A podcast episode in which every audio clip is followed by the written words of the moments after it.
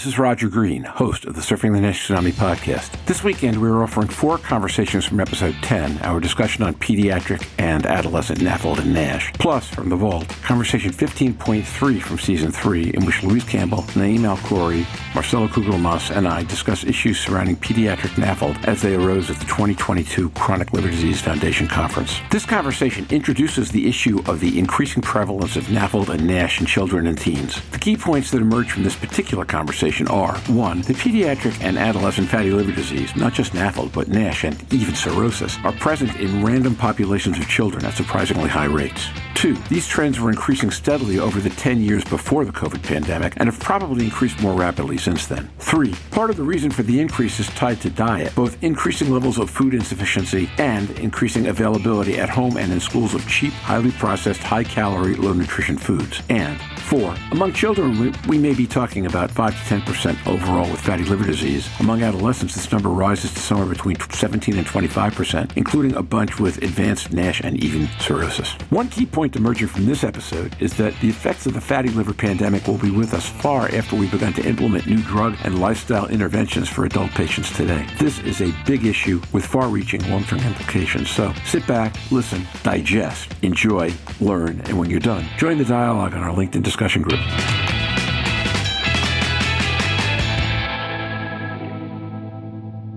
Let me just start by noting that this podcast has never done an episode on pediatric and adolescent. And at this point, I've lost count, but we've done 170 something episodes. So uh, that's a lot for this topic to have lagged that long. Every time I've wanted to do it, something's come up that's urgent. However, here we are, and I think this is appropriately urgent. As the global pandemic of NAFLD grows, so it grows in, in pediatric and adolescent. The population estimates are way, way higher than they were just a few years ago. Some of that may be better methodology, but I think a lot of it actually is probably a change in the reality of the situation. If you look at the diets that kids eat and the idea that no one gets as much exercise as they used to just to start, you have some pretty powerful social factors to predict that those numbers will go up. Then on top of that, we have everything else we're looking at. Today, I'd like to spend 45 minutes really going through this topic. We've got some great people to do it with. And I'd like to start just by talking a little bit about prevalence and incidence and what the numbers are estimated right now, rate of growth, and what you folks who work with this see in those statistics or trends that people should be paying attention to. Rohit Kohli. No, it's a really important point, Roger. You mentioned that it could be that the environment's changed. I tend to agree with that. If you look back into the 1900s, we definitely did not have the environment in terms of easily accessible, low cost, high calorie foods, especially processed foods that we have now for our children. And when those are available not just in the home but also at school, it multiplies the effect. And what we've seen is not just increased identification, which I completely agree can be part of it, but it's also, if you look at controlled cohorts, there's a very nice study that was published a couple of years ago by a lead author Sahota in Pediatrics, which is the official journal of the American Academy of Pediatrics. And they had a controlled cohort, Southern California Kaiser system, and they followed the, same cohort from 09 through 2018. And the incidence rate per 1,000 went from 36 to 58. In the same cohort, with the same docs, same geography, you would imagine mostly the same population base. So I do think that there is an increased incidence. Why? We can all conjecture, but definitely there's an increased incidence. Jörn Schattenberg. This is interesting, Rohit. You're mentioning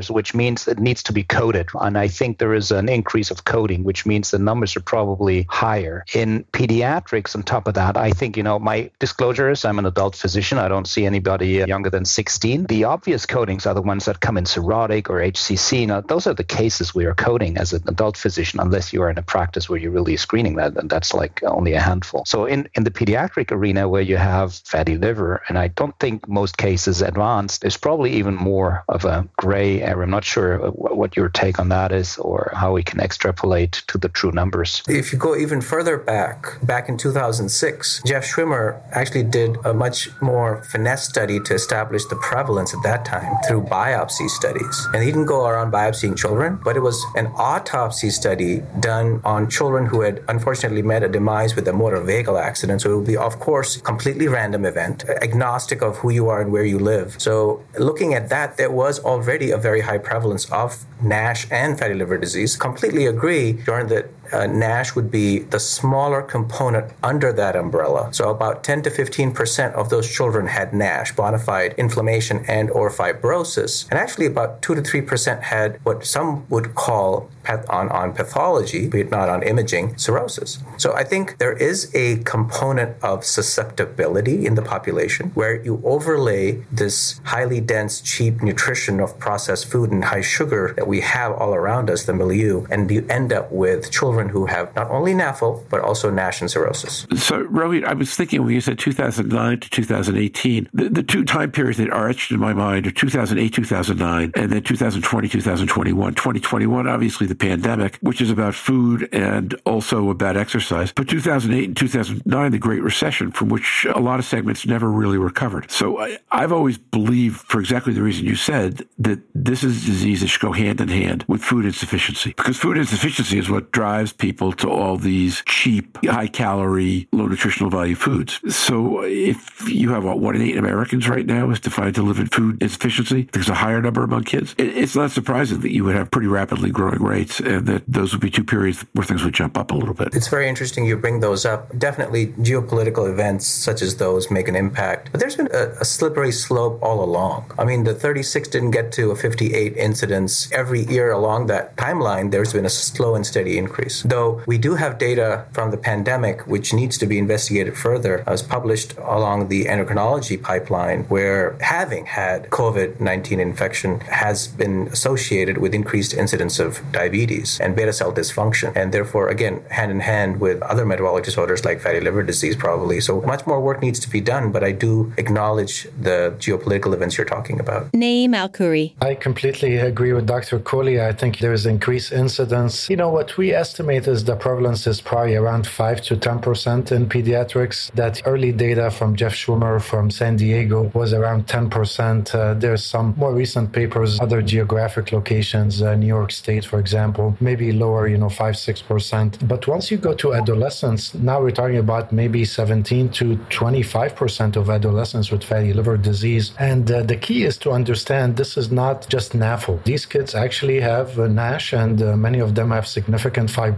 Most of the case series on the prevalence of NASH and fibrosis come from academic centers. Obviously, they had a biopsy, so there's a tendency to overestimate. But as Dr. Kohli mentioned, I mean, I've seen patients with NASH cirrhosis as young as 13 years of age. I'll never forget, I had a patient at the Cleveland Clinic. She was 13. She was heterozygote for something we call alpha 1 antitrypsin deficiency. So she has something called MZ phenotype, and uh, she progressed to cirrhosis proven on biopsy by the age of 13. So I think it was, you know, the combination of a genetic background, but the fact that she was severely obese, she had obstructive sleep apnea, prediabetes, dyslipidemia. If you looked at her medication list, she was on metformin and a statin, and she had a CPAP. So this is the reality. And we've published, uh, it's been uh, almost a decade now, I think 2014 or 15, a case series using the uh, United Network for Organ Sharing, UNOS, looking at liver transplantation in adolescents and young adults. This is a group we call AYAs. And at the time, we found about 330 cases that were transplanted before the age of 40, uh, including 20 that were transplanted for NASH before the age of 18. I mean, obviously, you know, compared to the adult numbers, this is still good. But the fact is that the disease is starting earlier, and these patients are at risk of developing cirrhosis in early adulthood. There is actually a follow up paper showing that if you look at these uh, young adults between 18 to 40, that NASH is the fastest rising indication for liver transplantation. So, definitely concerning statistics.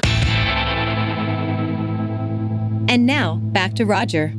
We hope you've enjoyed this recording. If you have any questions or comments about the content of this conversation or the entire episode, please put them in the review section of the page from which you downloaded the conversation or send an email to questions at surfingnash.com. We'll be back next week with another innovative and inspiring conversation. Until then, stay safe, surf on. We'll see you on podcast. Bye bye now.